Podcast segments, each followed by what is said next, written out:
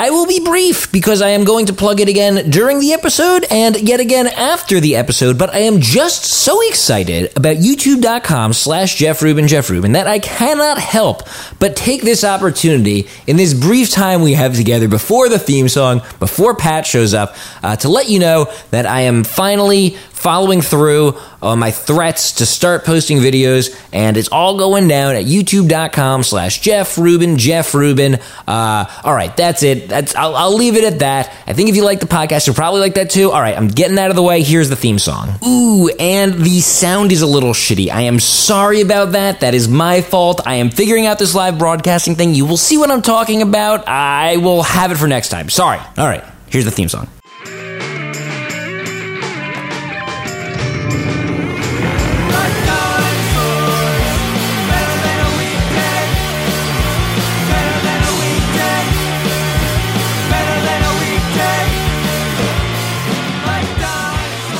Hey everybody, welcome back to the Jeff Rubin, Jeff Rubin Show. I am Jeff Rubin, and today is our annual summer movie review. I say "our" because I assume you know who is here. It is Pat Castles of College Humor. Uh, welcome back to the show, Pat. Hello, thank you for having me. This, I'm, I'm excited. And now this, uh, people listening to the podcast might not realize that this is a new, or maybe they do realize because the recording quality is going to be worse, but this is a new uh, frontier for us. We are actually live streaming, uh, we are broadcasting the recording of this live. So if you're listening to this uh, in iTunes or as a podcast, it's already been recorded, but there are people who have tuned in at youtube.com slash Jeff Rubin, Jeff Rubin, and are actually watching this live. And in addition uh, to our usual routine, we're going to take some Q and A breaks and take some questions live, and I don't know, maybe that'll be fun. I have no idea. We've never done this before. This is this is a whole new world.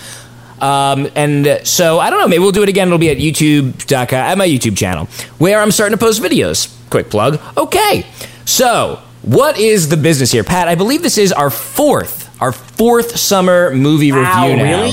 Yeah. I actually was thinking they've all been in different places. Um, I think the first year we did was right after we saw Planet of the Apes, and I was at my Prospect, um, my Prospect Heights apartment. And then the next year we did it at that apartment you had with Sparks. And then the year after that was in L A. Yeah. And now we're here. Now we're here in the future world of broadcasting it live. three thousand miles, four years. I think nine Fast and the Furious movies we've covered, I think, in the last four years. Uh, what we're going to do, oh, I think the first two years what we did was we went movie by movie. But last year instead, Uh, we sort of had a little thing where we, we made up categories, and then we visited each category uh, bit by bit. So that's what we're going to try again this year. Let's just get right to it. First question, uh, most pleasant surprise of your movie summer. Most pleasant surprise of your movie summer, Pat Castles. You know, um, this is going to sound controversial, not because it's a, because it's not a good movie, but, but because it sounds shocking that I didn't assume it was going to be good. But uh, Inside Out, um, uh, the Pixar film. Yeah, Inside Out was on my was going to be my. I gotta warn you, by the way. I picked the same two movies, and I bet you, if you know one's Inside Out, I bet you can guess the other for basically every single category. Uh, yeah, did I include your answer, Jeff? Did I? No, no, no. I mean, we're gonna. There's gonna be some overlap here. Uh, what what made Inside Out such a surprise for you? Well, you know, obviously, I mean, you are. I know you. You are maybe the biggest Pixar fan I know. I think I'm. A, I would say I'm a, a more casual fan, but. Like any, like anyone, I love, I love their movies, and you know. But I guess you know, I heard, I don't know, I, I, I, I don't think I have the same like, I don't go ape shit over Pixar movies the way other people do. And then there was, you know, there were these weird whispers that they had kind of lost their touch for a year or two. Maybe they had a couple of movies that weren't quite as good as the. As their as as the Incredibles or as the Toy or Toy Story three, or they had done too many right. sequels. Well, they had so that unprecedented run. I mean, from Toy Story one all the way through Up, with uh, was pretty much a pretty flawless run. And I, I mean, some people don't like some people don't love Cars, but Cars isn't bad. I've talked about this before on the podcast. And so they went like eleven for eleven, which is like uh, an, un, again just unprecedented. And then there was Cars two, which brought it all to a screeching halt. There was Brave, which was kind of, I think, mixed reaction. And uh, Monsters U, which I actually think is pretty good, but definitely, like, lesser. Uh, it's just not... It's it's pretty good. I actually think it's very good, but it's it's not even close to, you know, the Finding Nemos and the Incredibles of the world. And then they took a year off, I believe. And then they took a year off, and we're getting two Pixar movies that year. That brings us to the present. So it had been a while since they'd done it. Yeah, and, you know, and I...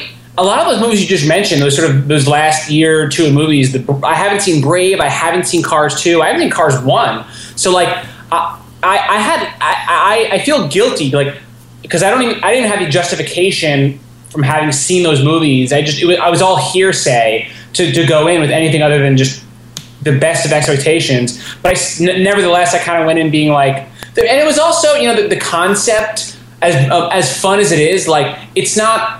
They didn't invent it. There have been other like shows and movies and things that have been like, what's there are little captains. You know, there's an Eddie Murphy movie from like three years ago that had that same concept, um, but the execution of it is uh, what was that all called? Of it, Dave. I think it was Dave. No, Dave is the vice president movie, but it was something. It was like Spaceship Dave or something like that, wasn't it? Right. But it's all about execution. Like Pixar just shows yeah. how. Like, so I walked out of the movie. I was literally like angry at myself that I ever doubted them for yeah. a second. It's such an ambitious movie. It's so ambitious. And what makes it different, uh, when I when I first heard about it... Am I I've, talking too loud, by the way? No, no, we're great, we're great. When okay, I good. first heard about... I've, yes, I don't know. When I first heard about it, I... um, I...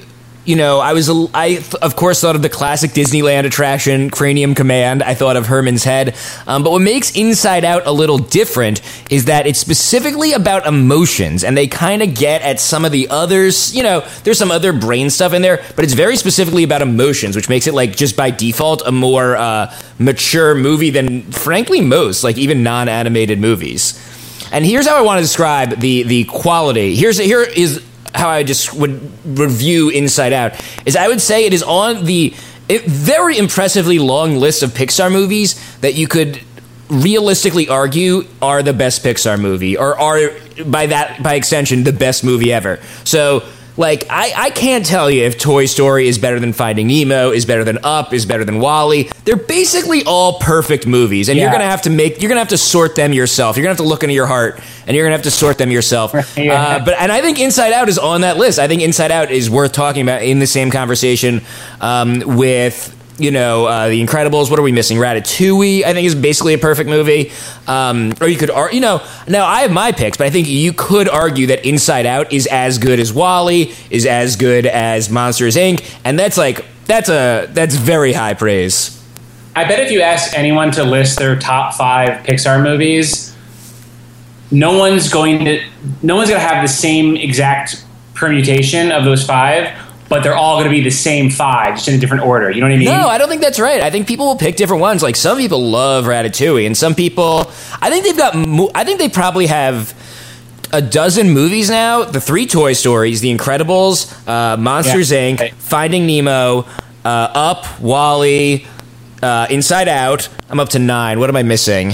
I can't quite see my D V D shelf. I'm missing something. Um, oh, you know what I'm missing is Cars and Bugs Life, which are just like, I think those don't make the list. But any of those nine, I think, are just as good as each other. And like, uh, you know, I, I would expect to see any of those on anyone's list. So then that nine, I feel like that, what I'm, I guess what I feel is that, like, I, I'm agreeing with you. I think that, like, the, um, there's a certain, per, they're, they're all so good that I think they all kind of, they're, they're all so amazing that it just becomes a it, it becomes a lesson in just like, who are you as a person, what, right. what your favorite, how, the order in which you like those nine classics um, is about who you are as a person, because they're they're all so good and they all get you in such unique ways. Um, but it'll it'll probably always be those nine, you know, just in a different order for everyone. Yeah, I usually say The Incredibles just because, like, I like superheroes a lot, and I just needed a way to pick one. You know, I just I just needed a way. I just needed some clue to point me in the right direction. So, The Incredibles is kind of my favorite, but I, when I think about it, it's like I didn't like The Incredibles. Is it's it's like t- it's one of their best movies, like, on a storytelling level and on just like on a fun level, and like it's maybe my favorite too. But it's also like I didn't cry during The Incredibles. I actually didn't cry during it. I, th- this is the first one I actually ever cried at. That's that's what really put it above the bar for me. Wow. I didn't cry up or anything, but like this I, one, I, I cry, and I cry. I was like not even cry. I'm gonna cry is my word, but I was I was overcome with emotion. Not even in the in the beginning, before even the beginning of the movie. Like, when they're just showing that montage of her life, it was just so, you know, because also, I mean, every to- every Pixar movie, all these great ones, they're all so emotional and they're all so about emotions. Um, but this one, because it's literally about emotions, it was like it was like mainlining it into your veins. You know what I mean? Mm-hmm. I cried. Up is the one that I remember really getting me. Like the end of Up when he puts the Ellie pin on her. God, I, I hope it's okay that I'm spoiling that I'm spoiling Up. When he, when not even like. Which is like really the coda on the ending when he shows up and he puts the pin on and he gives him the Ellie pin and says yeah. he's in the Ellie Club. I was like, I hope this movie is ten minutes lo- has ten minutes to go because I am not prepared to leave the theater at the moment. I need I need to compose myself. Let's move on because I'm sure we're gonna get back. To, I'm telling you, we're gonna get back to Inside Out. Um, let me tell you one of my biggest pleasant, most pleasant surprises of the summer. Uh, Mad Max, which I think actually is, the, one, another movie we're going to be talking about a lot, and two, I think also hits your pleasant surprise, is similar to your pleasant surprise in that I certainly thought Mad Max would be good, but I didn't know quite how good it would be. I didn't know it was going to be like instant all-time classic, uh, yeah, it kind yeah. of in the way that Inside Out was, and it really was, and um... boy, I have been waiting all summer to talk about Mad Max. When people tell me that they didn't like Mad Max, I straight up consider it a personality flaw. I think that is your problem. Like, you have done something wrong. I, the movie is so good. Let me arm you uh, to, to talk to someone who says that they don't like Mad Max. People say it's just a car chase, which I think is crazy. I, they say there's no story. There is a lot of story in that movie, but what's cool about the movie, beyond all the action scenes, is that the story is, like, they never stop and explain what's going on. But uh, when, and this is that's in, like... like the, that's like saying Lord of the Rings is just a hike through the woods. Right. I mean, even Lord of the Rings, I mean, this is, it's nonstop, but, and they don't stop to tell you the story, uh, but what they do is... In, for instance, and this is like in the first ten minutes of the movie when you see, oh my God, what is the bad guy's name? It's so good. Um, uh, Immortan Joe. Immortan Joe, that movie and the names in that movie. And when you yeah. see Immortan Joe in the beginning, and he's like running through his own private garden, and you see that he has like his own private grand piano. That story, like you kind of get uh, a, a a sense of what has happened in this world. And like when you think about that movie, I can't remember specific stunts when I think back to that movie, but I think about like um, all the little details and like all that it implied about like the wor- world that they lived in. And I think something you and I like to talk about a lot is like when directors have like thought about their movies to yeah. an insane level that isn't even isn't even actually showing up in the movie. And I think Mad Max is all that. It's all that. Like there's that one scene where they drive by and you just see these weird walker creatures with like tents on their back, and it's never discussed. No one explains how it works, but I guarantee if you talk to George Miller and you're like, what what's the deal with those? He knows exactly what the deal with them is, how they got there, what their role in the society is. It's just like dripping with detail. Totally. It was really, really good. I mean, it was such a, I mean, I think that the, the, the, it was one car chase, but to me, it's super impressive. It was a great lesson in how little you, how much story you can tell. I mean, I think without actually through movie making, through set design, and through just in, in, in you know, characters and, and little moments. And I think you and I, we, we always talk about this when we, because we see a lot of sci-fi films. I think we both have... Yeah, and a lot of, uh, I think a big pet peeve we both have, or a big sign for us when a movie might not be good, is when it has a really long, like, narr- narrative introduction where it's like, in the year, the, the third age of man, this began, and then that began, and then three thousand years later, like, because that just says that they made, to me, that says they made this movie and they realized it didn't, the world was not, they didn't, it didn't make any sense, no one got the world. So they kind of had to set the scene, but you didn't need that in this movie. I mean, and Mad Max has never needed that. They've always been, it's always been like very skillfully um, ambiguous, but at the same time, so uh, detailed and without any, I mean, there's some narration in the beginning, but like just the bare minimum. And yeah. Yeah. It kind of reminded me of Snowpiercer in that way, in a similar way. Like you get like, you know, that what happened in the backstory, but like, it's you really just learning car by car, little other little nooks of this world and this and this reality.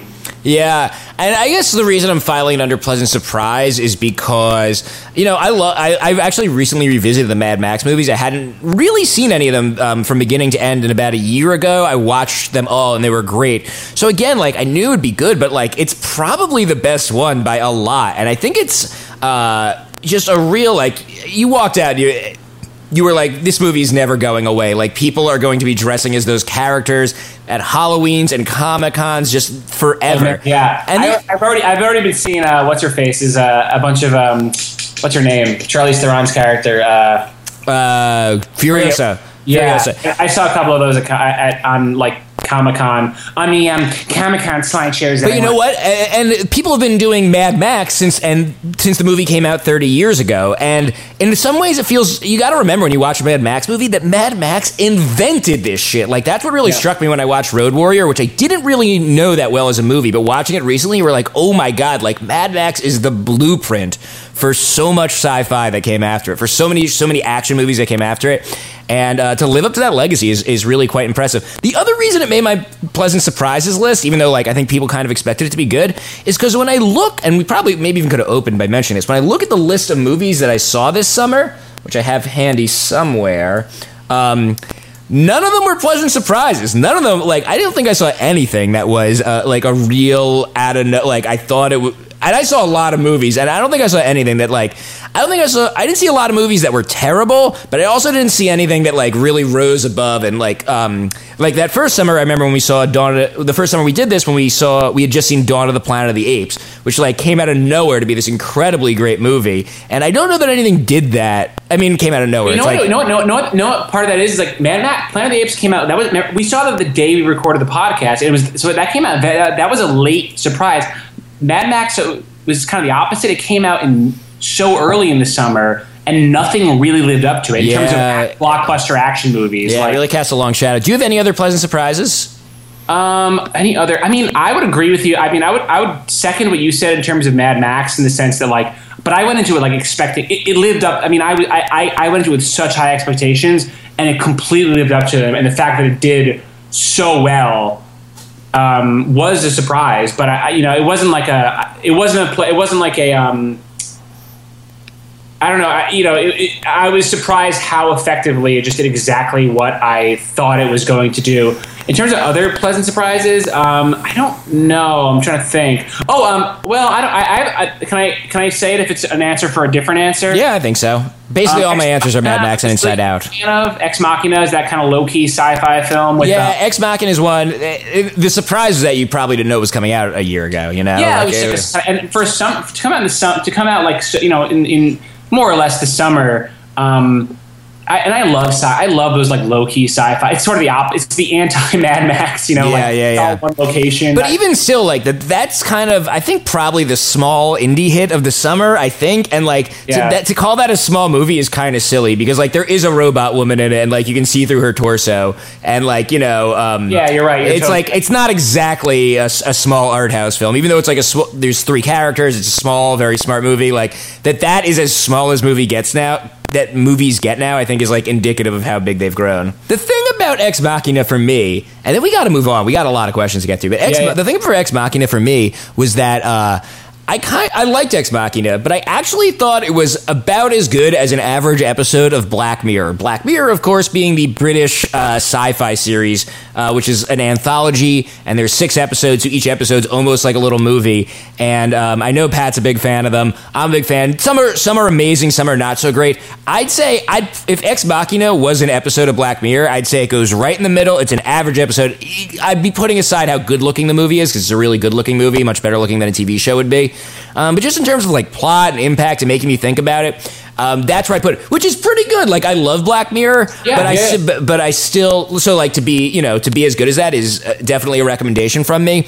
Um, but, I don't know, I think that if you hadn't seen either and you were interested in science fiction, I would recommend getting into Black Mirror first. I hear you. It's definitely more like... I mean, there was nothing in it that was that blew my mind in terms... I mean, it's not...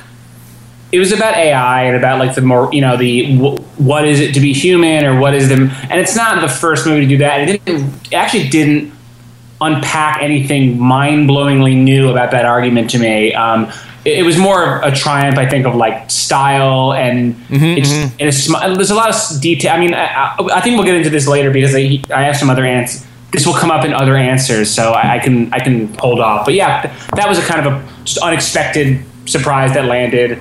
Um, there's another one, but I feel like that can. There's a question about movies that don't have explosions that are good, right?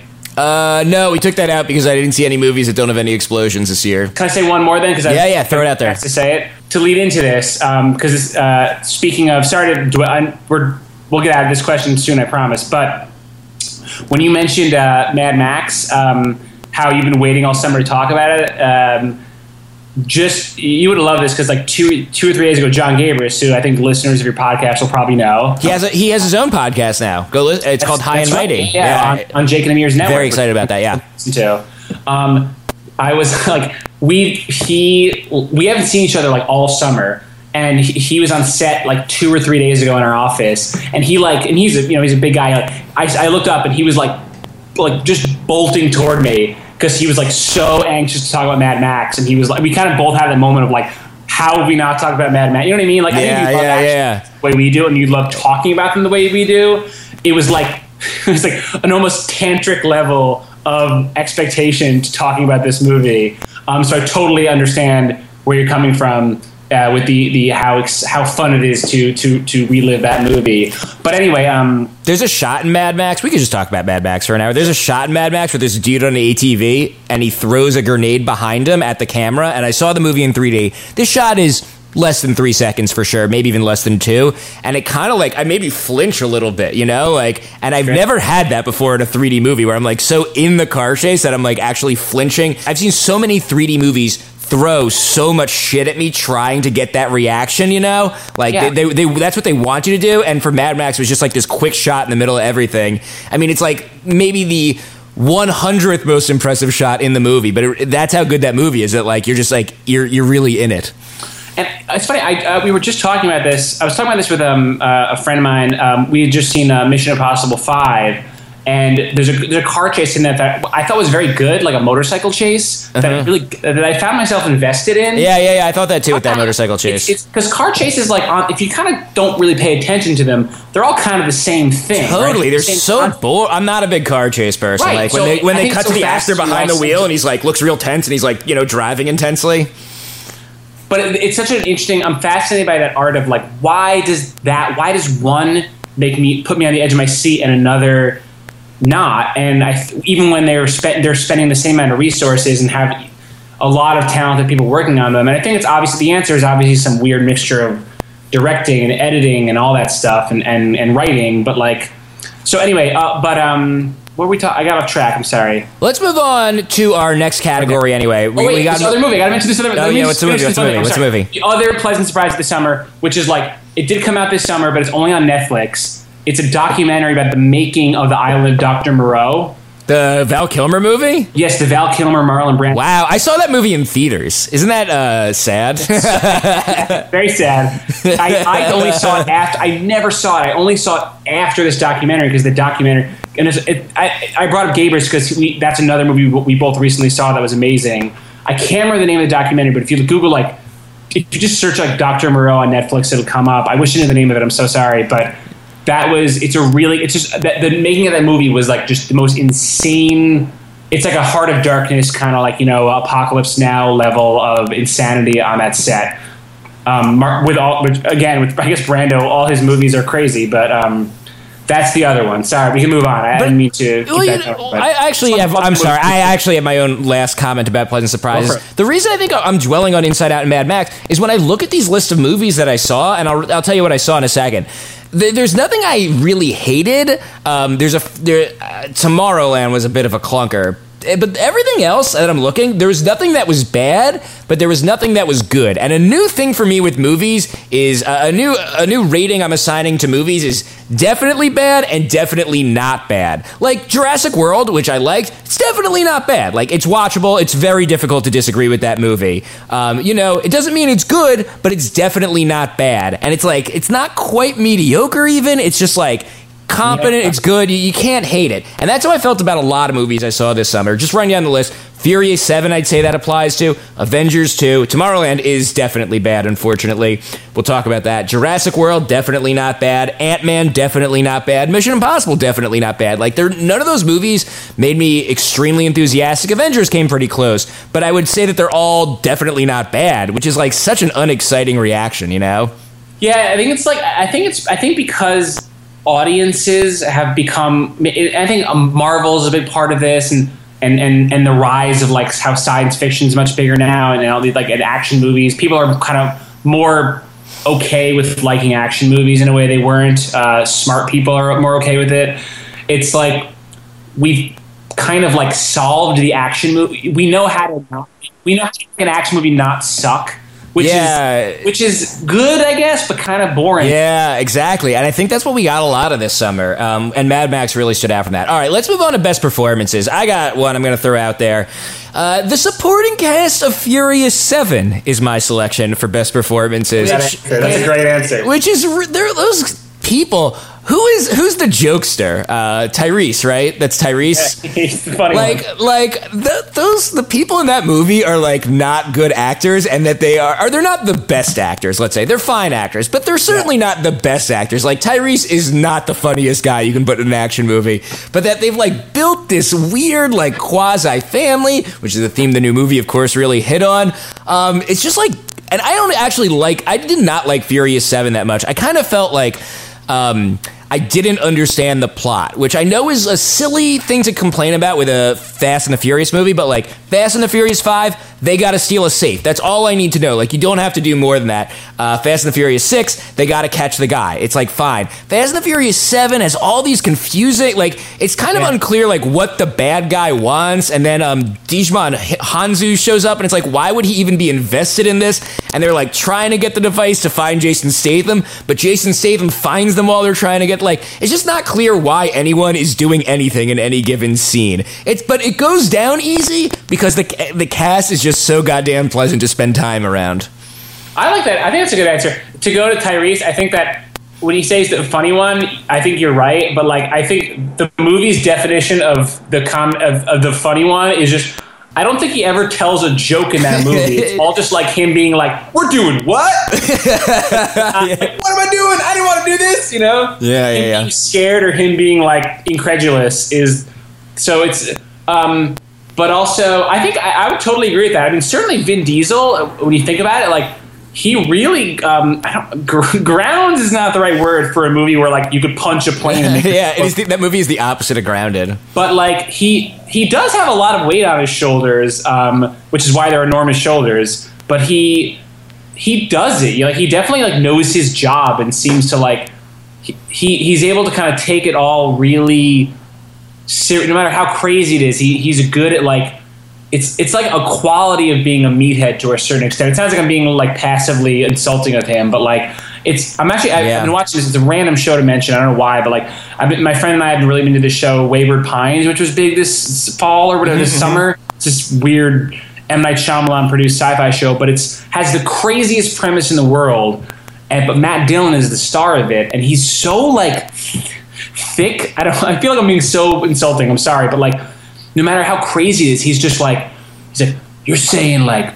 We're like living in a different blah, blah, blah. You know what I mean? And he just yeah. sells it. And I think Vin Diesel has a similar quality. Like he has the same reaction to everything. Yeah. Yeah. That's sometimes a bad thing, but sometimes it's a really good thing. I mean, Uh, you know, I, I would uh, really encourage people to go read. I thought one of my favorite pieces of film writing I, of, of all the coverage of these movies that I read this summer was Darren Franich, who's been on this podcast, wrote a great piece about Fast and the Furious, kind of like breaking it down. I think it was like the one hundred things to know about Fast and the Furious seven or something like that.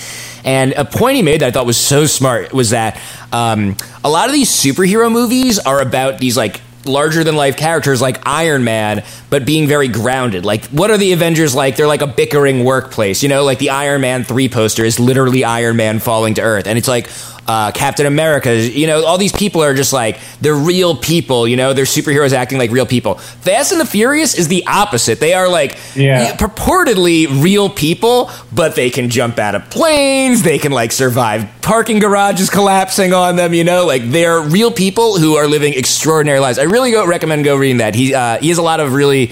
I mean, it's incredible how much you can pull apart the Fast and the Furious franchise. I actually went back and, re- and watched, not rewatched, watched for the first time this summer, uh, Tokyo Drift. I watched Tokyo Drift. And uh, it was it was pretty good. It's pretty good. You know, it's the exact same movie as Airborne. You know, the eighties movie Airborne with the rollerblading. It's like that, but with drifting instead of rollerblading. Like, you know, with like the, there's like a, the big race at the end. It's it is pretty good. I can see. Um, it feels like it's kind of like the um, it's the. It is to the, like, Fast and the Furious three is to the, the Fast and the Furious franchise as Halloween three is to the Halloween franchise. Like, it's sort of like, it's it's kind of in its own, uni- it's not, it's, it's not, it's the same universe as we've learned, but, like, at the time, it felt like a different universe. You know, uh, one more Darren Franish thing I'll tell you about that, that he pointed out this summer was that he called, uh, I just like quoting Darren, he called um, Fast and the, he called Too Fast, Too Furious, no, wait, he called Mission Impossible three the Too Fast, Too Furious of the Mission Impossible franchise, and that it is a largely forgotten, uh, it's it's it's not the anyone's favorite of the set, but it like infused, it's kind of soft rebooted the series and infused later installments with like a wacky tone. Oh, interesting. Yeah, I thought that that, that resonated with me. What That's about you? Such a, like that, that. I I think I, I I know I think I know what he means. I. Ha- He's right that three doesn't get a lot of credit because one is one. Yeah. Two is John Woo, so like you're never going to forget that one. Yeah. Three was kind of, yeah. And it's also J J Abrams, who's an amazing director, but also like he's sort of, I mean, he's doing Star Wars. I, I don't, I can't, it's hard, I can't remember to say something bad about J J Abrams, but like he's so, he's kind of in certain ways the epitome, I think he's part of that. We've solved the blockbuster problem. You know what I mean? Yeah, I, I like. Uh, I actually like Mission Impossible three quite a bit, but like I'd be, I'd struggle to remember to tell you what the plot was. I kind of remember Philip Seymour Hoffman being there, but like Mission Impossible four and five definitely took cues from Mission Impossible three, even though three is not, I think, going to be as fondly remembered as four and five were. I wish that um, I, I, the one thing about the I, I, I thought this uh, after I saw five, which I, I, I liked five, and I thought it had some awesome sequences and and was fun, but. It, I'm always, every time the last three, three, four, and five are have all been a little homogenous to me. Like, and I kind of totally. like I kind of want him to find another John Woo. Like, just get a fucking maniac in there to do his own movie. Just, but you know that's not how Tom Cruise does. It's probably you don't get to five movies if you just only hire John Woo. But um, it, it made me a little. Yeah, uh, this uh, was uh, one where I was like, come, hire someone crazy. Yeah, it was. It, it does feel like five is probably the samiest of the Mission Impossibles. Like all of them, always felt like the director was always like a really distinct directorial stamp. And five has touches of that. Like that opera house scene is pretty good. It's hard to say what Christopher McQuarrie's directorial. Um, You know, what it, what his trademarks are. I know you and I, of course, saw Jack Reacher, which is true, Pat, and I did watch Jack Reacher yeah. at one point. But, um, you know... Werner Herzog. Werner Herzog. But it's, it's... You know, I was actually thinking about Jack Reacher and how it's, like, a little, like... Even though Jack Reacher isn't is definitely not good, I'd file Jack Reacher under definitely not good. Like, I think if you're arguing Jack Reacher is good, you're fighting a losing battle. But there are parts of it that are, like, do stand out. Uh, the casting of Werner Herzog is one. And then two is the scene where he makes that dude eat his own fingers. Remember that? Like, there's, like, a few cool moments in Jack Reacher that made me think that uh, there's, yeah. like, a good movie in there trying to get out. Did McQuarrie, right. I think McQuarrie wrote um, Edge of Tomorrow, right? I don't know if that is true. That would be awesome if it were true. What about you? Best performances of the uh, summer?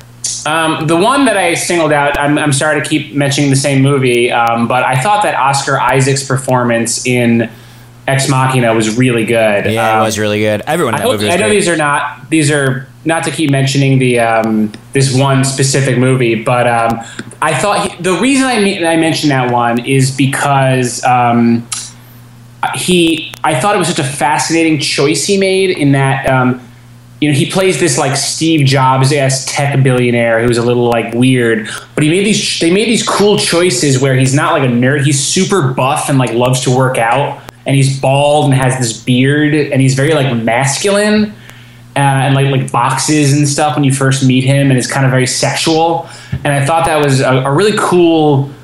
Not normal cho- mostly in these any, any movie where the, the villain is a computer genius, you're getting like some kind of either some kind of weird like uber nerd or some kind of Mark Zuckerberg-esque like Asperger-y personality, um and I thought that I just thought that it just stood out to me as like a very different choice um for that type of character, and it, it was kind of a cool like it just sort of, to me, spoke to like a different kind of um, villain, different kind of computer villain. It was very, it was very um, not cliche, which I thought was kind of cool. And it was just, there's also a scene in that movie where he, it's it's a, the weirdest scene in the world, but where he dances with the robot. Remember that scene? Yes, yes, yes. And it's I fun. It was, I loved it. I thought it was yeah. so random and so crazy. Like, and I, I just love shit like that where it's like I'm, I'm it's just right up. It just really hit hit something for me.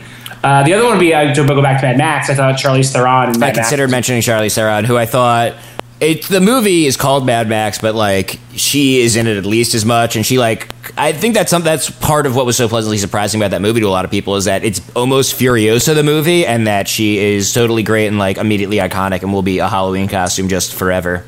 Yeah, she just, I was saying about her performance, that is, I, I, I, I love her. I don't know, I just came out of that movie being like, I've said this to you, I...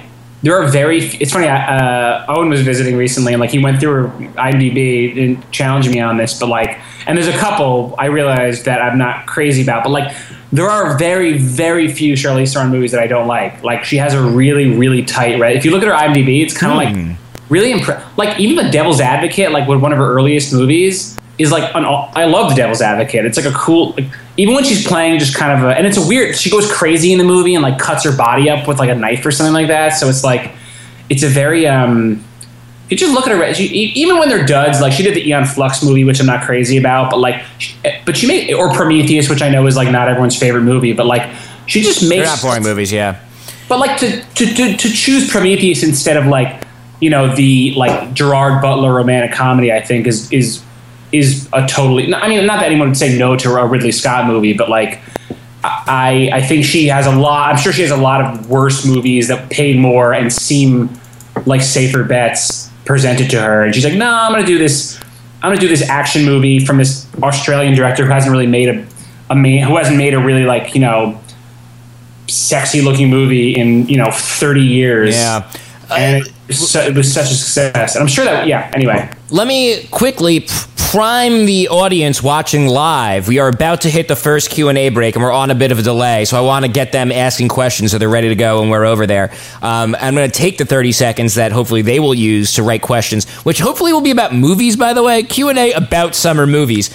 Uh, George Miller, if you haven't seen it, uh, what? A, first of all, what a weird resume. He's basically got three franchises, Mad Max, all four of them, um, Happy Feet, both of those, and then... Um, uh, what was I gonna say? What's what's his other thing? Oh, Babe. He did Babe and and which is obviously everyone loves Babe, but also Babe Pig in the City, which I recently watched for the first time. I had never seen. This is not a summer twenty fifteen movie, but if you've never seen Babe two, do yourself a favor and go check it out. It is an insane movie. Um, it's, just, I've never seen it. Oh, you sh- it's like. It stars animal. It, he goes to like a. The plot's not even worth talking about, but the setting is that he goes to a city um, that's like kind of a miniature city that has all these landmarks from all over the world. It's like very, almost Tim Burton-y, but very unique design, and it's populated by animals. And like the whole movie stars animals, like it takes place in their world. And it's got, there's one scene that I remember where like a monkey puts his head on his pregnant monkey wife's belly and like listens to the baby. And it's like a very soft, tender scene. And I was like, this is a fucking insane movie. This is a crazy movie I'm watching right now. Um, it's, it's suddenly very violent at points. It's just like the best acted. It's by far the best thing starring animals. Like, you know, like those old six, uh, sixties shows like Secret Chimp or whatever. And like, yeah, yeah. It's like the best thing anyone will ever make starring animals, because they made it right before C G I. Like it looks like it, it looks like it was insane to make. All right, I've gotten my Babe Pig Out of the City recommendation. Um, uh, let's go to the comments. Let's see. Uh, let's see what we got. I'm first. So excited. So here's a good one. Age of Ultron. This is from Dre's Dreesbo. Dre, hey Dreesbo. Dreesbo asks, Age of Ultron. If Joss Whedon couldn't make it quite work, how will the Russos manage it with Avengers three and four? And I do feel like Avengers two is something of an elephant in the room for this podcast that we haven't hit yet, particularly as I take at least two opportunities a year to do a podcast about comic book movies, and I love comic book movies. And I seem, uh, and so yeah, I, uh, so let's talk about Avengers two for a second. Sure. And, and let's just talk about that, the premise of that question. If Avengers, if Joss Whedon couldn't quite make Avengers two work, I actually I would agree with that premise. I would say he couldn't quite make it work. It's definitely not bad, and to make a definitely not bad Avengers movie is trickier than making a definitely not bad Jurassic World movie. There are a lot of pieces uh, in an Avengers movie, um, you know, with all the franchises and new characters and such. Um, so like. Just not falling on your face is, like, great. And, like, if Marvel movies are just okay, that's plenty good for me. I'm going to see them all forever. But it did feel like, it did, I don't know, it did it did feel like a bit of a letdown. It felt like um, there wasn't a lot, there wasn't a lot of hate, but there also wasn't a lot of enthusiasm around it. And um, that's kind of how I felt around it, too. And it does seem like, I don't know how to make an, I mean, making Avengers one... not only okay, but actually like the all-time classic that it is, I think was something of a miracle. And I don't, I, I don't know. Avengers two makes it look like the template for how to make Avengers movies going forward uh, is going to be pretty difficult. Pat, what did you think? I think I loved. I, I like the Avengers a lot. I thought. I thought Jay, actually good. I mean, good performance that I would have done. Like uh, if I had more. If I'd been, been more clever with my answers, would have been um, James Spader as Ultron. And yeah. I thought was actually one of the best parts of the film. Um, yeah, I mean, it seems like I, you know, I, I've had conversations. I think we've talked about this before, but like, it seems like Marvel um, um, likes making their movies a little homogenous in term, like because of this universe, this Marvel Cinematic Universe, which is like, I, I understand why they do it, but like, I think that I think that you can only make so many movies in, that are in the same with so that are so like similar in like tone. Um, I feel like ever since like Iron Man, they've all kind of had the same like Definitely. very funny, but really and really good action sequences, and it's awesome. But like, I don't know. I, I do think that like, it's the the uh, the concept of the Marvel Cinematic Universe. I think there's something about it that feels like they, they need to like someone needs to come in and like inject some like totally new blood or new like. Spin the universe in some other direction. Well, just, I mean, it was just a year ago that we saw Guardians of the Galaxy. Did that not do it for you? I, I mean, I guess a little bit. I mean, it certainly was weird. I liked how weird it was. Like it was almost like it had almost like a. Um, but are you, But I think you're saying that Guardians of the Galaxy, even though it was different in that it took place in space, is like actually still kind of the same shit. Yeah, I think so. I mean, Guardians of the Galaxy definitely is like because it was so out and it was such a crazy. I think it could have gone a little farther, but yeah, I think that's maybe like a, a direction. That's like one. I would like to see more stuff like that. I don't know. They're just kind of like the same way. I mean, I don't read comic books, but like one thing when I go to comic shops and look at what the the bevy of them, it's fun to see like different artists take on the world and see how they. I think that's what probably. I'm assuming that's part of what keeps them alive and keeps you into it. It's like, oh, this artist is doing this. Is covering Superman. What's his take on Superman? Like, this is going to be, like, way different. It's going to look different. It's going to feel different, but still be the same character. Sure. And right, no, no, yeah, yeah, yeah. You, you have more freedom in comic yeah. books, for sure. And I don't want to, like, you know, I mean, I haven't seen Ant-Man's. I don't want to rant. And I think that the, I, I think Marvel movies are, again, they're... Well, I, I would say Ant-Man... Ant-Man is actually kind of the epitome of this, because Ant-Man is the definition of definitely not bad to me. Ant-Man... is goes down so easy. I mean, Paul Rudd is, you know, you know how Paul Rudd works. Like, it's a Paul Rudd movie. It's funny. Yeah. It's charming, but it's so skippable. It's so skippable. Like, right. if you're if you have time and you're interested, by all means, watch Ant-Man. If you are not, like, you do you do not have to watch Ant-Man for any reason whatsoever. And I liked it. I liked the movie, but like, it's really hard for me to recommend it and be like, you have to go see it. Um, you know, as long as we're quoting friends who have been on the podcast, uh, our old friend Film Crit Hulk. Film Crit Hulk. Um, I've been taking mental notes on what my friends have been saying on movies all summer. Film okay. Crit Hulk had a great observation about um, Age of Ultron, and he said that, and this is like the most my we're we're we're being pretty spoiler free here, but I guess you could skip a minute if you're like. I, this is not really even a, like, you know how Avengers ends, you know, like telling you how Avengers t- talking about the, the flavor of the ending of Avengers is different than talking about the ending of the flavor of Ex Machina, you know? So yeah. Anyway, Avengers two, the way, the way it ends, it just makes you question like if there really are any stakes in the Marvel universe. Like this, it, it feels like there's no stakes anymore. You know, it feels like they're on autopilot and, um, It's it, it it sort of threatens the whole franchise because like it, it, every movie like you just I guess that's true of Mission Impossible too though, you know, but that's something that is not true in comic books. In comic books, uh, like Captain America can definitely die. They'll bring him back in a year or two, but like he can be killed and like they can do something dramatic with him, and it doesn't feel that way in the movies, and that's starting to feel like a, pos- a problem. You know, you know um, one you of know, the one really wait, cool part in Avengers, I do want to give that movie credit because I, I read the, and this is like this is a, a moment, and I, this I, this moment really. Got me in the movie. It's a testament, I guess, to Joss Whedon and, and the writers and the, and the creators of that film, I guess, um, is that, and I, I don't read comics. I have no idea who, I never, Vision is like a deep cut. I have no idea who Vision is. It's mm-hmm. not like that. He's that guy who comes in in the third act. He's also a character that you introduce in the third act of the movie and are supposed to care about. But that, there's that part where he picks up Thor's hammer. Yeah, yeah. And it got me. In this yeah, really that's a really great moment. That's the best moment of the movie. Totally. And like I, this, but like I mean, you know, I saw it with a bunch of film comic book nerds, and they went ape shit. But yeah. I went ape shit too. and I have no, I had no reason right. to. It really got me, like, which is pretty impressive. To like, I think for them, they read, they spent their entire lives reading Thor comics for that moment to matter. But he was able to do it in, you know, with uh, one or two movies beforehand, but really within that movie. So, you know, I think I, I think you know some. I, I bet on the rewatch that movie. Whole, I bet I bet on the rewatch that there's a lot of cool stuff in that movie. Maybe yeah, get. I'm looking forward to. I do want to. I do want to see that again. You know, uh, that was part that came out, and then Mad Max came out. I think two weeks later, and then Tomorrowland, which at the time was exciting, came out the week after that. So I never got to see it.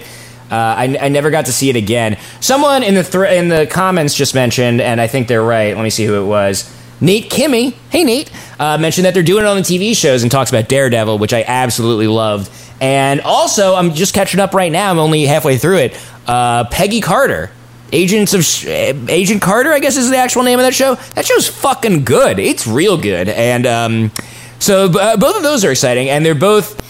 Uh, sort of different takes, you know, on the Marvel. They, they're doing different things on Marvel. Like, I really enjoyed um, the way that the Dare... I mean, Kingpin from the Daredevil T V show uh, is probably the be- the second best villain in the entire Marvel Cinematic Universe now after Loki. Like, a clear number two. Like, Loki and Kingpin are probably the only two decent ones, and I think a lot of it is because you get to spend so much time with Kingpin. But to loop back to the original question, I mean, the future...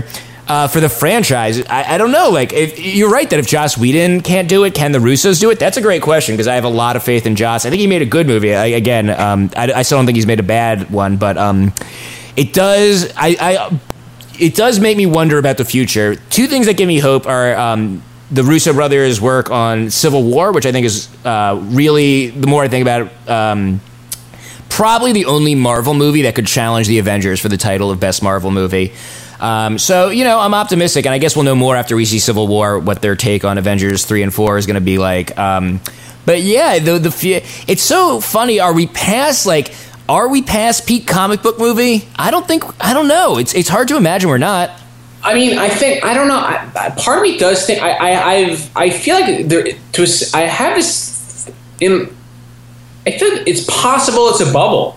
And we, we have, you know, we've like in we they've they've they're find they're we're sort of they've sort of bought in for yeah. How do you know where audiences are going to be in twenty in, in twenty twenty? You know, yeah. They're saying I don't know. Like I'm, I think I'm kind of losing interest in the genre a little bit. Um, I, like, I saw that Valiant comics, which it was a thing in the nineties when my comic book reading youth, like yes. Valiant comics on like a nine picture deal with someone to make like, like Valiant was like kind of an upstart in the nineties. And like, that is, I like your use of the word bubble there. That's very, uh, that's very uh, symptomatic of a bubble. Let's take one more question and, and then let's move on. Cause we're, we're okay. so far behind here. Uh, oh, here's one. Did you see um, Kingsman? You said you were going to watch that on a plane. Did you? I did. I've not. I didn't watch it. I did not watch it. On the, I Kingsman's feel so- an interesting one. I, I wish it, you you'd have to see it. It's definitely a distinct movie. It's what was the question? Just did just, you see the just, Kingsman? Just yeah. It's not a summer movie. But I wish I'd seen it. My, my full disclosure. And this is my. I saw so way fewer summer movies this summer than I traditionally have.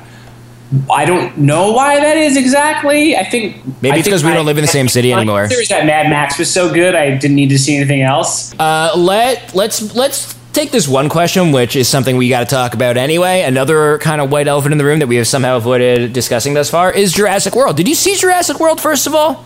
I didn't see it. That is very surprising to me. I know. Because I, I, you know, if you would have given me a quiz, I feel like I know you pretty well. I would have said Pat's a huge Jurassic Park guy. I feel like Pat is, am I wrong about that? No, not at all. I mean, I, I uh, my go-to answer for, I mean, when someone asks my favorite movie is, I don't have a good answer for that, but like, I've ta- I often, my go-to is Jurassic Park because it's certainly like, it's like my King Kong. It's just like, or my Gone with the Wind or something like that. It's just like, I saw it when I was like, you know, nine or ten or whatever. I was pretty young. It blew my mind. I was all I I was wanted to be a paleontologist for five years. It was just like it changed. It just was, you know. It's I mean, as a, as a, as you know, I'm not alone. It was the highest grossing film of all time. It, it's it's inc- an incredible movie. Um, I love the sequel. I even like this. I like part two. It was okay on part three, but like, um, I think the reason I. I, I feel like, I don't know, just even externally, it just it looks like such a different movie than Jurassic Park. I think that, like, Jurassic, it looked so sci-fi, it looked so much more, like, polished in a weird way. Like, Jurassic Park, I think what's so cool about it it's a Michael, you know, the original one is based on this Michael Crichton novel, and it has that, like, it feels believable. It feels like it could happen. That's just, that's Michael Crichton's whole thing, obviously. Yeah. Like, I don't know. I think it was just the, the new one just seemed so. I, I think I wanted to see it. I just kind of missed the boat. And then, like, sometimes if you don't see that movie, the, the, a summer blockbuster that first weekend, you you kind of feel like you, it's not.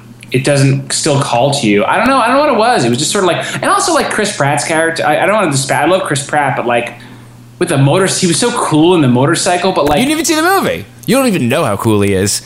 But like, he why, had, that dude carries that movie on his back. You know, kind of like he did with Guardians. It's like hit a lot of that movie rests on his charm. What were you saying? I'm sorry. No, but like then you look at like, like Jurassic Park though. It really the first one like. Chris Pratt's so awesome. He looks so cool and sexy and with a motorcycle driving badass in that movie. But then, like, compared to the first one where it's, like, Sam Neill and Laura Dern. Like, yeah, yeah. That's awesome. I think that's... And, yeah. and it works. It and, Jeff, whole- and Jeff Goldblum, by the way. How did, how, how was Jeff or, Goldblum yeah. briefly an action movie star in the nineties? What happened yeah, there? Yeah. That and Independence Day. Yeah, what what happened? Like that got Jeff Goldblum in like the biggest movies of all time. I think, I think people found him sexy. I went, I don't know if you were there a couple of years ago. I went to like a Landmark Sunshine. My, to the Jurassic. There was a Jurassic Park. I one. did go. It was Vinny's birthday, I think. Right? We all went. That's right, Vinny's birthday. And there was that scene. I didn't know this because I, I never occurred. Like there, he, the girl, every woman in the audience was, and, and so the guys were just like super. Like hooting and hollering every time he came up. Especially there's that one scene. It's a very famous scene where like he's he's been injured and he's lying on the on that bench in like the equipment shed with his like shirt unbuttoned in the, with like the leather jacket, and he's very sweaty and grimy. And that's the first shot of the scene. It's like the first, and on that shot, it was just it was like uh, it was like seeing Magic Mike uh, like with a bunch of drunk girls on a Friday. It was just like. Woo! Wonderful. Yeah, and I was like, wow, I guess he's a sex symbol. And he kind of, if you watch Independence Day, he's like a sexy nerd. He was like a sexy nerd before being a sexy nerd was a thing. Right, right, right. So can I assume, the, the next question on our agenda was actually, what movies did you miss this summer? Can I assume Jurassic Park was your answer for that? Probably that. Yeah, you're right. I think I, I would have liked to have seen that, if if nothing else, for the purposes of like this, this podcast. I guess I'm a little embarrassed. Like, I'm kind of a completist. I like seeing everything in a series. It, it just felt so, it felt so like, separated. Um, I didn't see Spy, and I love. I like Paul Feig a lot. Yeah. So I my, my choices were going to be. I was going to pair the comedies together. Spy and uh, Trainwreck are both movies um, from people who I greatly admire and whose work I really enjoy. And it's just hard to go see comedies uh, in movie theaters. Honestly, like it's really diff. I, I have trouble. I don't know, and I don't know why, because you do laugh more in a crowd. You know, like if I watch Spy at home, I will laugh less than if I saw it in the theaters. And by the way, everyone, both those movies got like great reviews. I'm sure they're both great. Um, so I, it's hard, but it's hard to say. Like, it's just more difficult for me to get excited about going to see a comedy in theaters. Like at this point, when I'm going to theaters, I basically am looking for like explosions, and I like stories, you know. And I feel like I'm getting that through T V. I'm not like a total um, dingus, but I, uh, you know, th- that's just like that's sort of my mode for going to the movies. And like, so.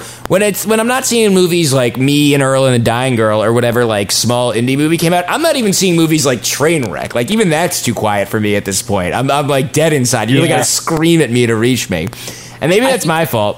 No, I think I, I, I totally hear you. I think I like seeing. I, I I've gotten really since I moved to L A because I I think you tend to go out a little less out here just because you have to drive places. Um, I've really gotten. I've really joined the cult of iTunes and just. Buying, buying movies on iTunes, and I think it's, I, I I regret not seeing those, but I, I I'm really excited. This sounds like a backhanded compliment, or or this sounds like a backhanded compliment, or a I'm sure the people who made it would have loved if I had seen it opening weekend in support. But I I do look forward to um, the like the random Wednesday night when I'm like looking for. I'm I'm assuming I'm just gonna have to watch some like Netflix C-level movie. Then I'm like, oh wait. Trainwreck's on. I I get a very good adrenaline jolt when like a bit a movie is like as as as that I'm ex, as excited about as Trainwreck, but just for whatever reason did not make it out to in the theater.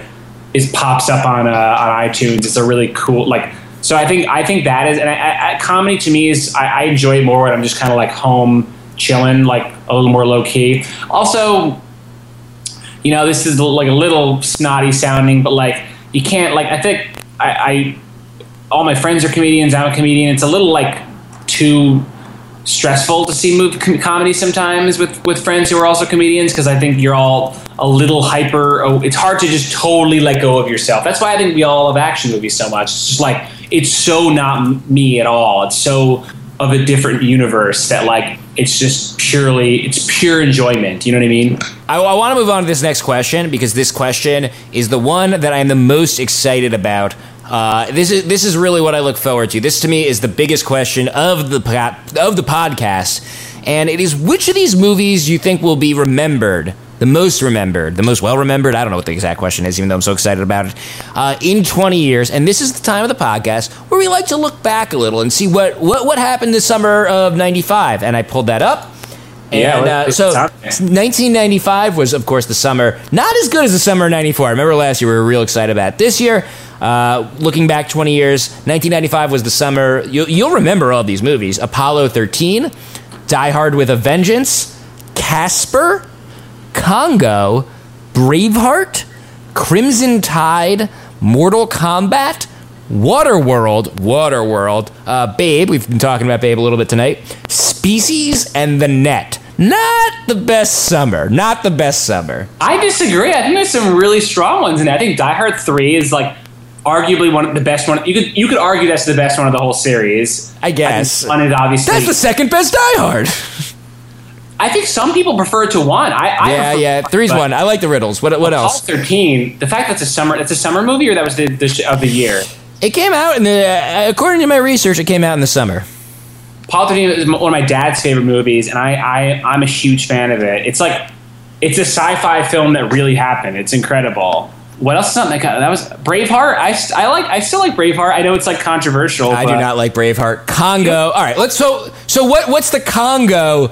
How do you uh, like Braveheart? I don't like Braveheart. I don't like it at all. You know, Nathan that Rabin. Speech, that speech. That speech is remembered. That speech is, if you're talking about remembered in twenty years, that Na- speech is still happens. Yeah, I mean, I know it, the movie won Best Picture, and like, there's a lot of iconic. That movie.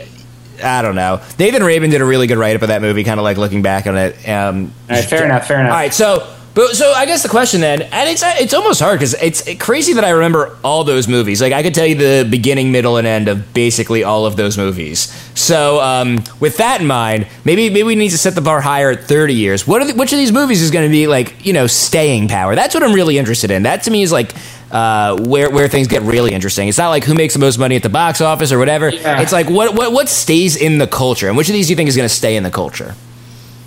That's a really hard question. I don't think any, like, very few, because there, there are all so many, there's so many sequels, and I feel like it's, it's hard for a sequel to be, a sequel really has to do so, something to, like, become, I, I don't know. I think that, like, like, maybe one of the comedies, like, maybe, like, Trainwreck, or, like, I could see it becoming, like, or, like, this is a, ra- a weird answer, but, like, I'm really into that comedy Seven Days in Hell, the H B O movie, and I could see that becoming like a wet hot American summer. Oh, I should watch that. That's interesting. I think it's so funny. I haven't watched it. That sounds good. I look good. It yeah. Made me a wet hot American summer. It's just like, because it's like complete, like, ridiculous. It's what it'll do anything for the sake of the joke, which is the kind of movie I love. Mm-hmm, and mm-hmm. I could see that becoming like a weird cult classic, or like Trainwreck becoming a cult classic, but like. I what about Mad Max? That. What about Mad Max? I mean, that'd be my, in terms of the big release movies, that one would be my guess. It's just the fact that, like, I feel like it's more likely it'll be remembered as part of the Mad Max saga than as its own, even as amazing as it is. But maybe, certainly of the blockbusters, that one, I guess, would be my, my guess. I want to just quickly mention that Eric Scroggin in the chat room uh, told us what th- summer thirty years ago uh, was Back to the Future, Rambo two, Cocoon. I heard that Tom Cruise in Mission Impossible five is as old as Wilford Brimley in Cocoon, though I haven't fact-checked that. Really? Yeah. That's incredible! Uh, Goonies, Fletch, View to a Kill, European Vacation, Pee-wee's Big Adventure, Beyond Thunderdome, Teen Wolf, and Silverado. That's a fucking summer. That's a summer. Um, I think I've seen more of those movies than I did of the ninety-five movies. Is that uh, weird? I, I want to say, I mean, I think Mad Max is one pick. And then I think the other one, my two, my, my two picks of the evening, Mad Max and Inside Out. And the reason I think Inside Out is going to be so well remembered is because it's one of those Disney movies that really, like, sneaks up on you. It gets real close, and then it just, like, knifes you in the gut when you're not yeah. expecting it. It's like, if you think back to your youth, I'm sure, like, what for you is a traumatizing Disney movie moment? Everyone's got one, right? Like, in, traumatizing and how sad it just was? Just, like, can you remember a Disney movie, that Disney movie moment that really traumatized you? I feel like most people have one. I mean, the, th- I, the, the Disney... Mo- I, I didn't have, like, every Disney movie, like, on cassette, but the one I had that I liked the most was Aladdin. Um, and the whole third act of that movie is legit scary. I thought the whole, like, when Jafar sends him, like, in the... He sends the tower to, like, the arc, to, like, the snowy, like, tundra. Yeah, yeah, yeah. For me, it's uh, The Lion King when the... when the The Lion, I mean, there's The Lion King when he uh, kills Mufasa. It's like, you know, it really, you, you just don't expect it because you're watching a Disney movie. Disney's like really associated with being safe and fun. So you bring your kids to it. And then like before it's too late, you realize that you are tr- traumatizing them for life with Inside Out, which is like a movie about sadness. Like it's literally about sadness. And um, I just think that there's like a lot of little kids that will have seen Inside Out and weren't totally fully able to wrap their heads around it. Maybe they aren't able to abstract the idea that the emotions are characters and that when the emotions touch the console, like there's a lot, there's it's a extraordinarily high concept movie. So maybe you can't wrap your head around all of it, but some of that sadness, some of that, um, some of the realness of that movie, it's going to get in you. And in like twenty years, they're going to be having this conversation about how like when they saw Inside Out and uh, it made them aware of emotions, I think. Do they like, I feel like this, this, because you're kids should, kids should not be as in touch with their emotions as Inside Out is going to make them. That's, that's what I'm getting at here. I know you're a big Disney, like, nerd in terms of their like, in, in, including the parks and stuff, right? Yeah, I actually was at Disneyland a few weeks ago. So, like, it feel. I, I guess I have a question for you because I think this is part of what makes like the reason like Snow. I think a big part of why like Snow White or like or or even or you know uh, or any of these like nineties Disney, Disney movies are so like stuck around is because of like the rides. The rides are part of it. Rides and princesses at the parks and stuff, and like princesses and whatever, like. Is that why doesn't Pixar capitalize on that? Do they not like? Is are we gonna will like will a girl will like actresses dressed as Joy be at Disney? I don't know because I think Inside Out is not for all children, to be honest. Like there, I don't know what the age is, but there is an age where you're going to be too young to understand that movie because yeah. again, it's just like a high concept movie, and I think it's you know good on Pixar for doing that. There is Pixar. There's a lot of Toy Story at Disneyland. A ton of Toy Story everywhere. Um, but that's pretty much the main representative, which is a little surprising. I guess the thing, though, is that Frozen is such a behemoth, and there's just Frozen everywhere, and, like, everything there is just Frozen, Frozen, Frozen right now. Um, so there's less... So I don't know. I, I actually don't know that Inside Out's going to make a huge impact on the parks, but, like, I just see it as the kind of movie that, like, people use as, like... Um, as almost like a teaching tool to like talk to kids about emotions just for years. It's such a unique, like special, it's just special fucking movie um, that I really think it's going to like have an impact on kids and that's it's going to stick with them. It was, it seemed like kind of straddle the line between, it, it, it was both like, it had one foot in old Disney, which is like there's princesses and like it, it really hit that and like it, the, it, it is very elegant and magical and like it's something you could totally turn into like a, a little fantasy land at Disney World. While at the same time, it, it, it had a maturity in its storytelling that is a, of a Pixar caliber. Uh, so it, it was, which is, it, it, it was a successful brew because the movie was such an enormous hit. And uh, can I ask you a question? Yeah. Um, yeah. Are you aware of, and if so, what do you think about? I I had dinner or brunch with a friend who was really into Disney stuff, and they they told me that there is talk of turning Cinderella's castle into uh, like Elsa's like Frozen castle, like to remodel it. Do you that's feel that's like that's just like the march of progress, or like keeping up with the times, or is that like is that is that a heresy? I guess it bothers me a little. I try not to get too worked up about that, but like it's the I feel like that castle is just so iconic. It feels a little crazy to like. I mean, it's it's the logo of the film company, you know. It feels like a really big deal to knock down. Just build the fucking castle somewhere else. By the way, I, let me quickly put in a plug for Disneyland, because they really need it. I was at Disneyland a few weeks ago, and I went to the night parade. They have a new night parade, and it's amazing. It's like Burning Man for children. Like, all the characters come out in, like, these cool future costumes, like, covered with lights. It's like, it's. I was very impressed by the, by the night yeah. parade. All right, let's move on. Uh, to m- another another classic category, an- another fan favorite. This one, dealer's choice. Just talk about any movie you want to. Anything, anything we didn't hit yet. Did we not? Have we not talked about anything that you've been waiting to uh, bring up? Well, I guess this could have been the time. I, all, any of my answers are going to be like really, you know, like n- nerd, like not.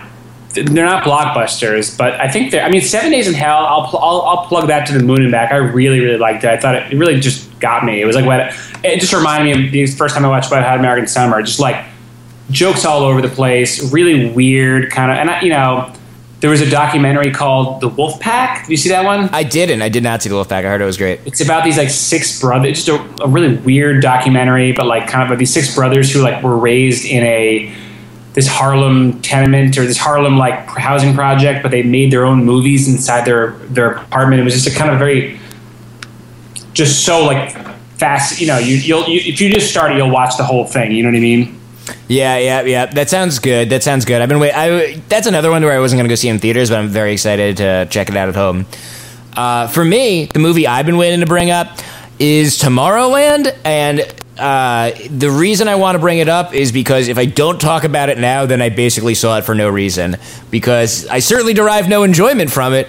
Uh, it Tomorrowland was like the real, I, I kind of as disappoint. I shouldn't say I derived no enjoyment from it. There's anti-Inside Out. Yeah, yeah. There's there's there are moments of it. Um, when they first get to Tomorrowland, it's pretty like the vision of Tomorrowland is at, is at times exciting, and um, the the kind of siege on George Clooney. Clooney's house that was in the trailer is actually incredible. It's a shame it's stranded in such a not a great movie.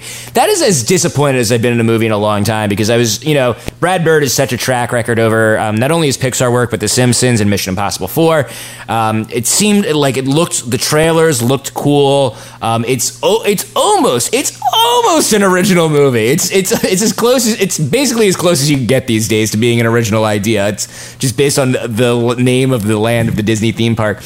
And man, it is, I gotta file this one under definitely not good. It's really not good. And there's another movie that just straight up does not make sense. First of all, it does the thing you were talking about before. It opens with like George Clooney talking to the camera, and he's like, we gotta start, let me let me tell you what's going on. Ten years ago, and then the, from off camera, someone's like, you gotta go back even further than that. And, you know, it's like, uh, so there's like, what, there's something ten years ago, there's something from further ago, and like also it's like, why is he addressing us in the can, like who is who is he talking to? Uh, so there's like all sorts of, I guess that last part's all right, but basically it's it's got a lot of prologue, and the, the, there's two real problems with that movie. One is that it it just doesn't make sense. Like, I'm a reasonably intelligent adult, I should like walk out of the movie and be able to describe the plot, you know, like, and it's just like you, it's one of those movies like you kind of get. Like, they're running around, you kind of know what they're trying to do, but like when you actually take a step back, you're like, well, why did they do the thing? And when I talk about movies not making sense, like like I mentioned with Fast and the Furious seven, like in Fast and the Furious seven, Jason Statham shows up out of nowhere at the party, and like he's like, you know, uh, I heard a lot of people compare him to the the Wile E. Coyote, like the way he just like pops up. That's fine. Like, cartoon like logic is cool, but like I need to know like why anyone is doing anything, or what the basic, you know, like what anyone wa- like what is the engine that is actually moving these people forward. And I think that's missing from Tomorrowland. The other problem is it takes itself so seriously. Like, it is so up its own ass, and it's got like, you see the main uh, female protagonist. Basically, uh, I, I, I actually regret not remembering her name, because she was pretty good in it. And she, um, you see her as a little kid, and Judy Greer is her mom. By the way, what is it with can, can, what is with movies wasting Judy Greer? Like, w- yeah. she, I, I feel like I, she passes through so many things thanklessly, and she's so funny. Um, so she's in this movie for ten seconds. There's this little girl um, who's going to be the main character, and you see like this like flashback of her uh, looking at the stars, and she says she wants to go to the stars, and her, her mom off camera is like, "What if you get up there and there's nothing?" And she's like, she looks at the camera, and there's like a little Muppet girl, and she's like, "What if there's everything?" And it's supposed to be like this like really like big inspiring moment, and I feel bad being cynical about the movie because the movie in a way is about like not how everyone's too cynical. I think like that's what they were trying to get at, is like we need more positivity and like more hope and optimism. So it's a little weird to shit on it, but boy, it's really not a very good movie. Yeah, it's such a it, uh, I think what's fascinating is that it's um I feel like uh, there was a similar level. I think I think they suffer a little bit from um, I, I haven't seen them, so I can't really. I mean, you've seen both of them, so you know the actual thing, but like both this and um because Pixar is so they're so revered for their storytelling skills. Um, I think a similar thing happened when um, um, John Carter of Mars came out, which was uh, Andrew Stanton's first mm-hmm. live action, big, huge live action, you know, opus, and like, and I think that movie I didn't see it. And I, I heard it was, you know, I've heard mixed, I heard it wasn't great or anything. I mean, like, but like, I think it was made a little worse by the fact that like he was in like there was a profile of him in the New Yorker. He did a TED talk, and he was like. It, it was just you couldn't imagine him. It wasn't just overhyped and like this movie's gonna be awesome. It was right. like like this man he gets story. This is going to be brilliant. This yeah. this, this movie so, and it, it definitely was like impossible standards. Um, so I think that like it, it, I think it's kind of a shame because I think these guys are doing huge swings and they're you know I, I have so much respect. I mean, we both love sci-fi and I love I actually love like. crazy ambitious like some sci-fi that sometimes doesn't make sense. I like Prometheus. Like it doesn't get you yeah. like and that is not a popular opinion. There's, so, I'm trying to articulate the, the not making sense of it because Prometheus doesn't make sense in sort of a cosmic way, whereas like this movie like Prometheus kind of knows it doesn't make sense. This movie right. like thinks it's very simple. Tomorrowland yeah. does. I, I feel like I've mentioned this theory before that there's never been a good steampunk movie. Now maybe Mad Max Fury Road qualifies. I don't think I don't think it's quite the same. Mad genre. Max is a, is an exception. Mad Max gets accepted because it invented steampunk, or largely invented steampunk. It invented a lot of steampunk anyway.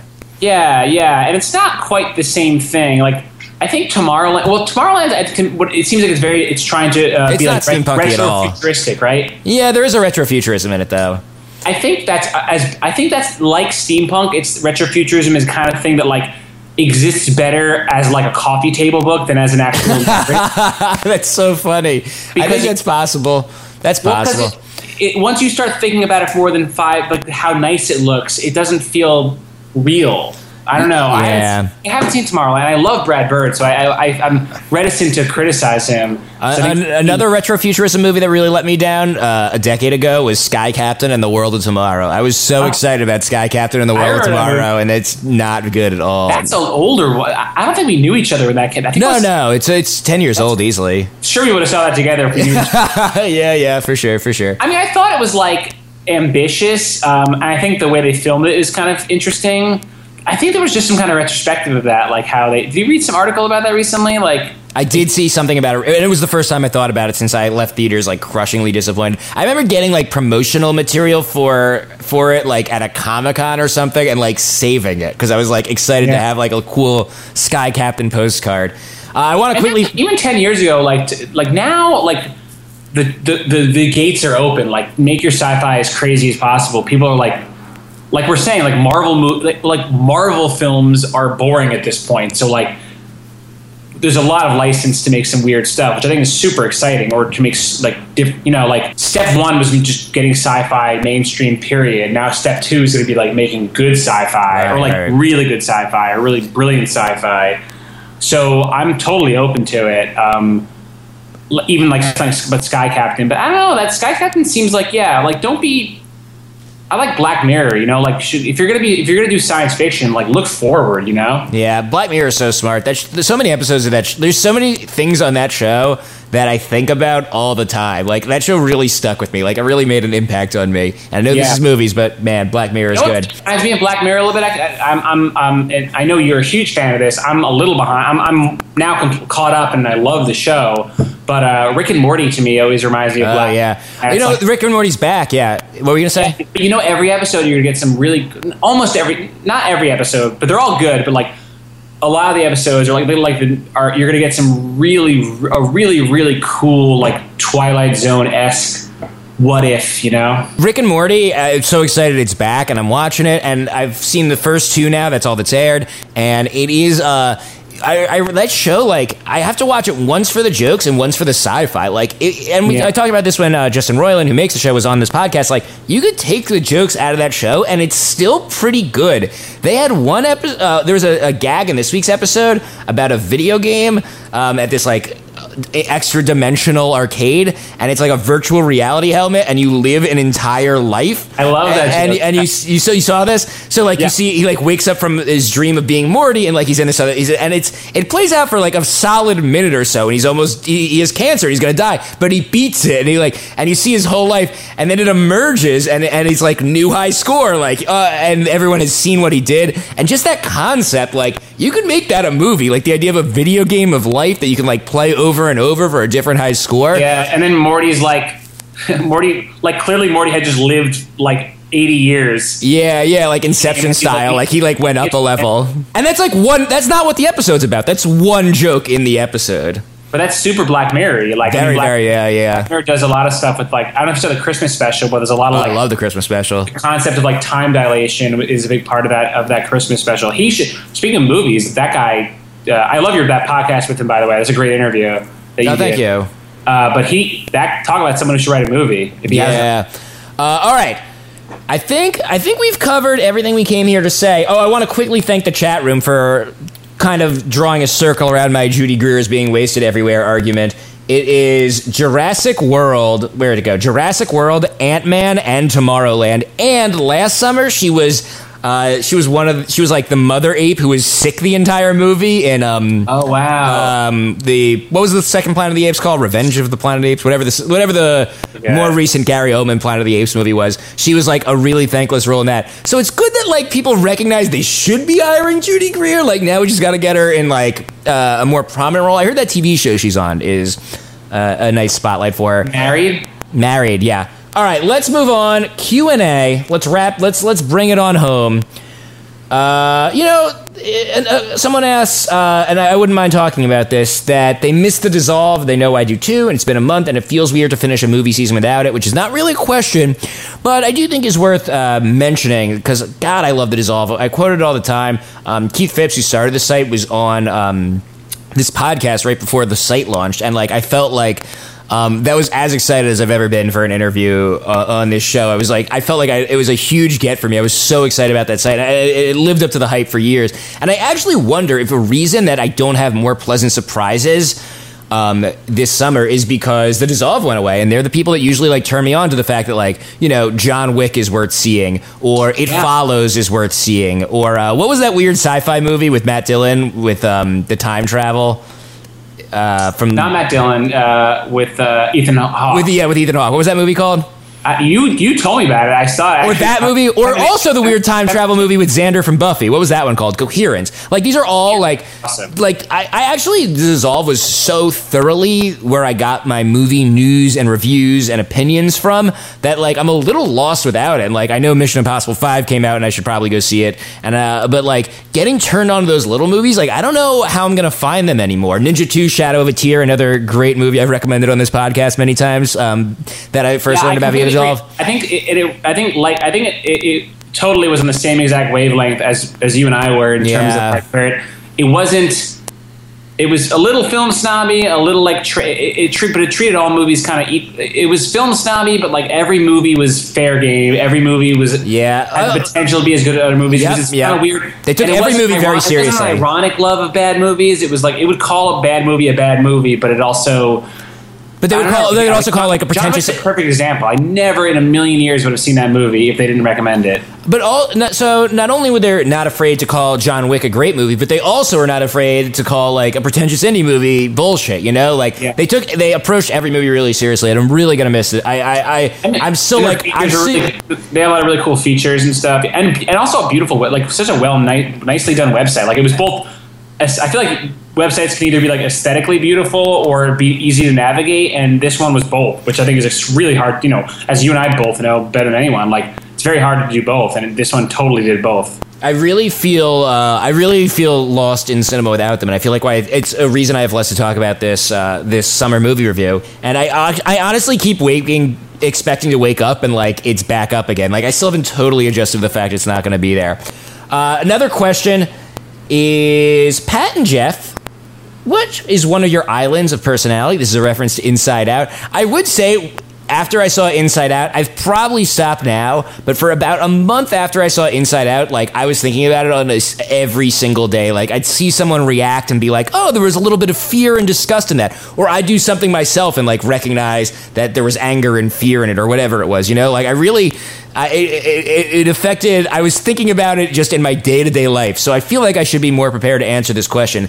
In the movie, the islands, if you somehow, for some reason, didn't see it and are still listening to this podcast where we basically talked about nothing else, um, the islands of personality in that movie are like the major components of the personality of the brain that you're in, and in the movie, um, the main character has Hockey Island, because she's really into hockey. She has Goofball Island, uh, she's very silly. What, what would be in your brain, Pat? What are some of your islands? So my islands, um, that is a, that's, I mean, that's a deep question. That's a, I, that's a good question. Um, let me try to think about it. This is a little different than, this is a little different than talking about John Wick, but, uh, um, I don't know. I mean, I think I have probably have a, I, I definitely have a goofball island for sure. Um, I think I have a...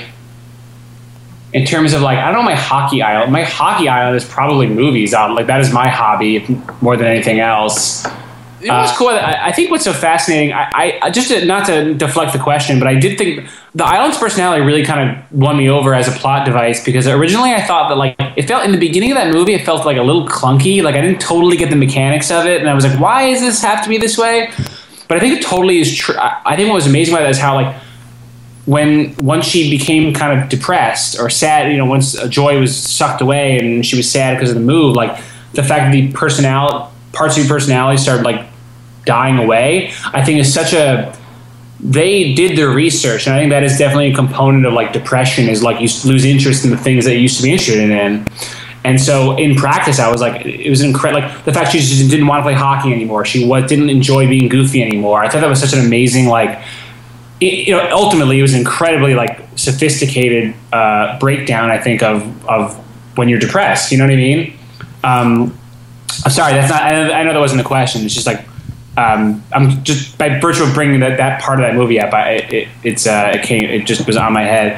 Uh, but yeah, definitely movies and T V shows. Being a goofball, I like I like talking to people as obviously as you do. Uh, I think conversations are big. I like doing yeah, that. Yeah, I like to. Very like going out and having a drink and talking to people, just social. Beer Island. Beer Island, yeah, dude, you know it.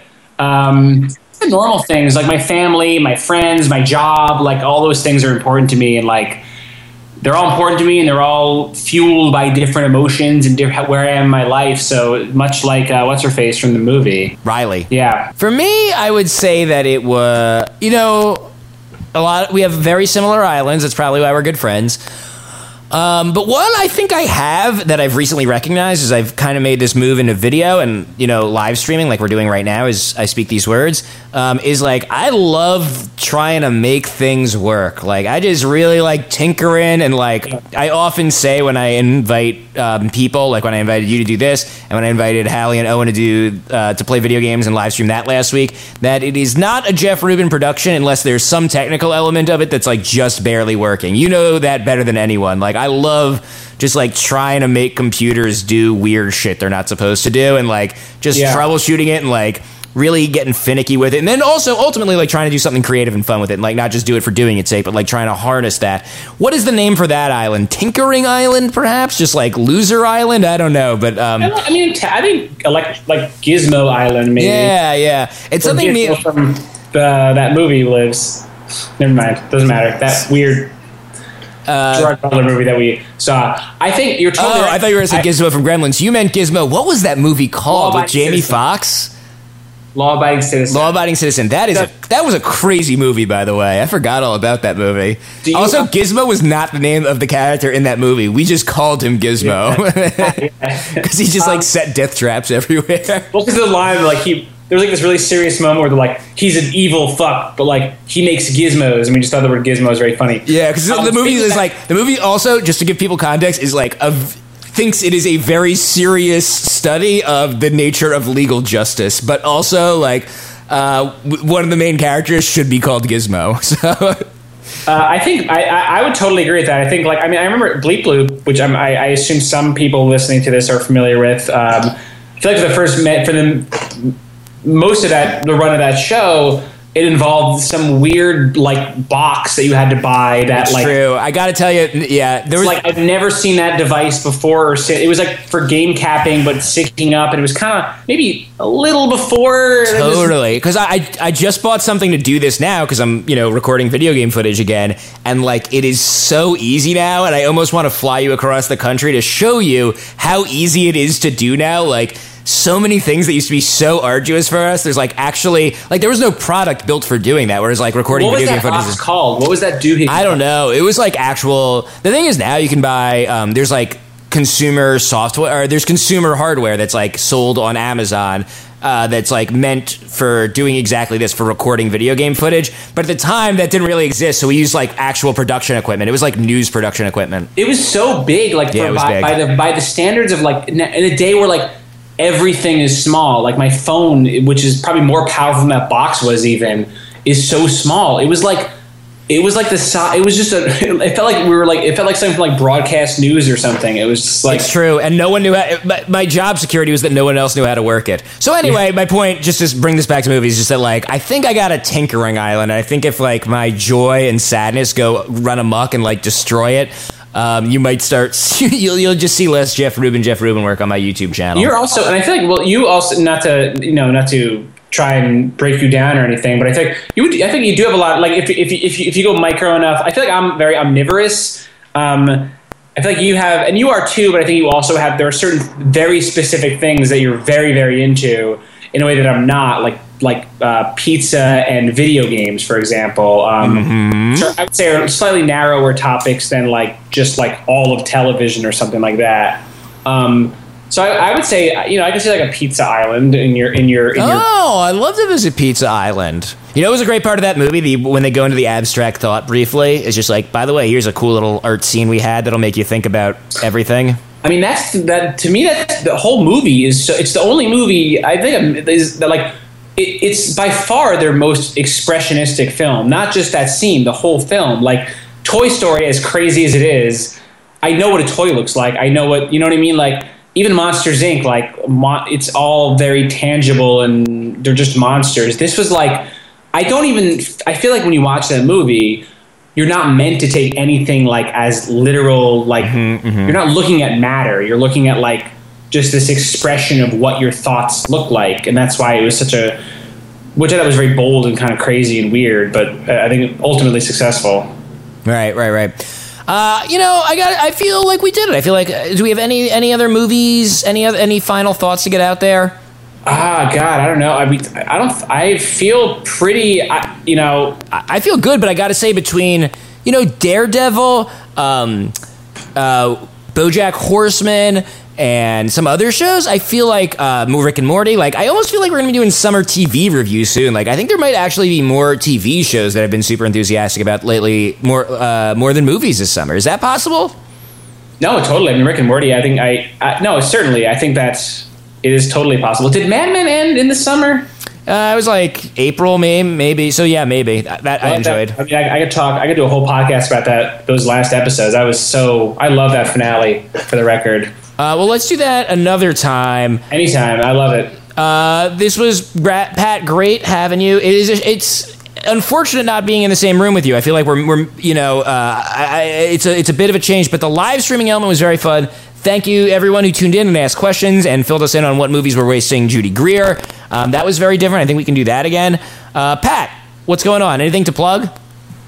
Um, anything to plug specifically? Uh, obviously, college humor dot com. At Patrick at Patrick underscore Castles is my Twitter account.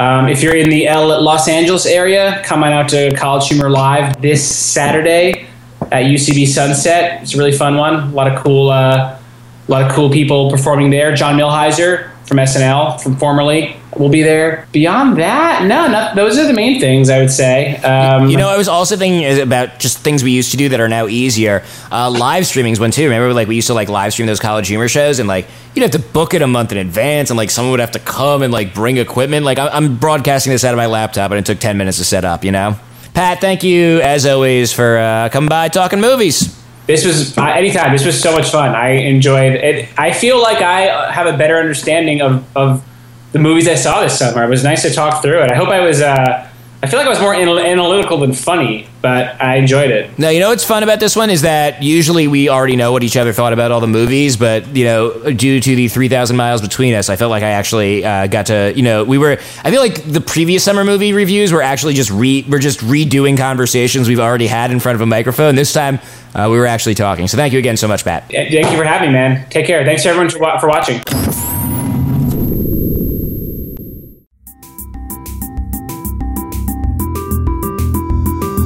Look, I think we both know what has to happen here, so let me just get it out of the way. YouTube.com slash Jeff Rubin. Jeff Rubin, you gotta check it out. Tons of great videos. Well, there's like two, but one of them uh, is the uh, original broadcast of the podcast that you just listened to. You can find a link to the YouTube channel as well as my Twitter, my Facebook, the YouTube channel, my email address, past episodes of this show, the YouTube channel. It's all at Jeff Rubin, jeff rubin show dot com. I hope to see you there. Uh, either way, I'm gonna see you in two weeks. Here's something I haven't had a chance to say in a while. I'll be back in two weeks with a new episode of this podcast. I will see you there or at Jeff Rubin, jeff rubin show dot com, where the Jeff Rubin, Jeff Rubin brand has been extended into video and is now officially a transmedia experience.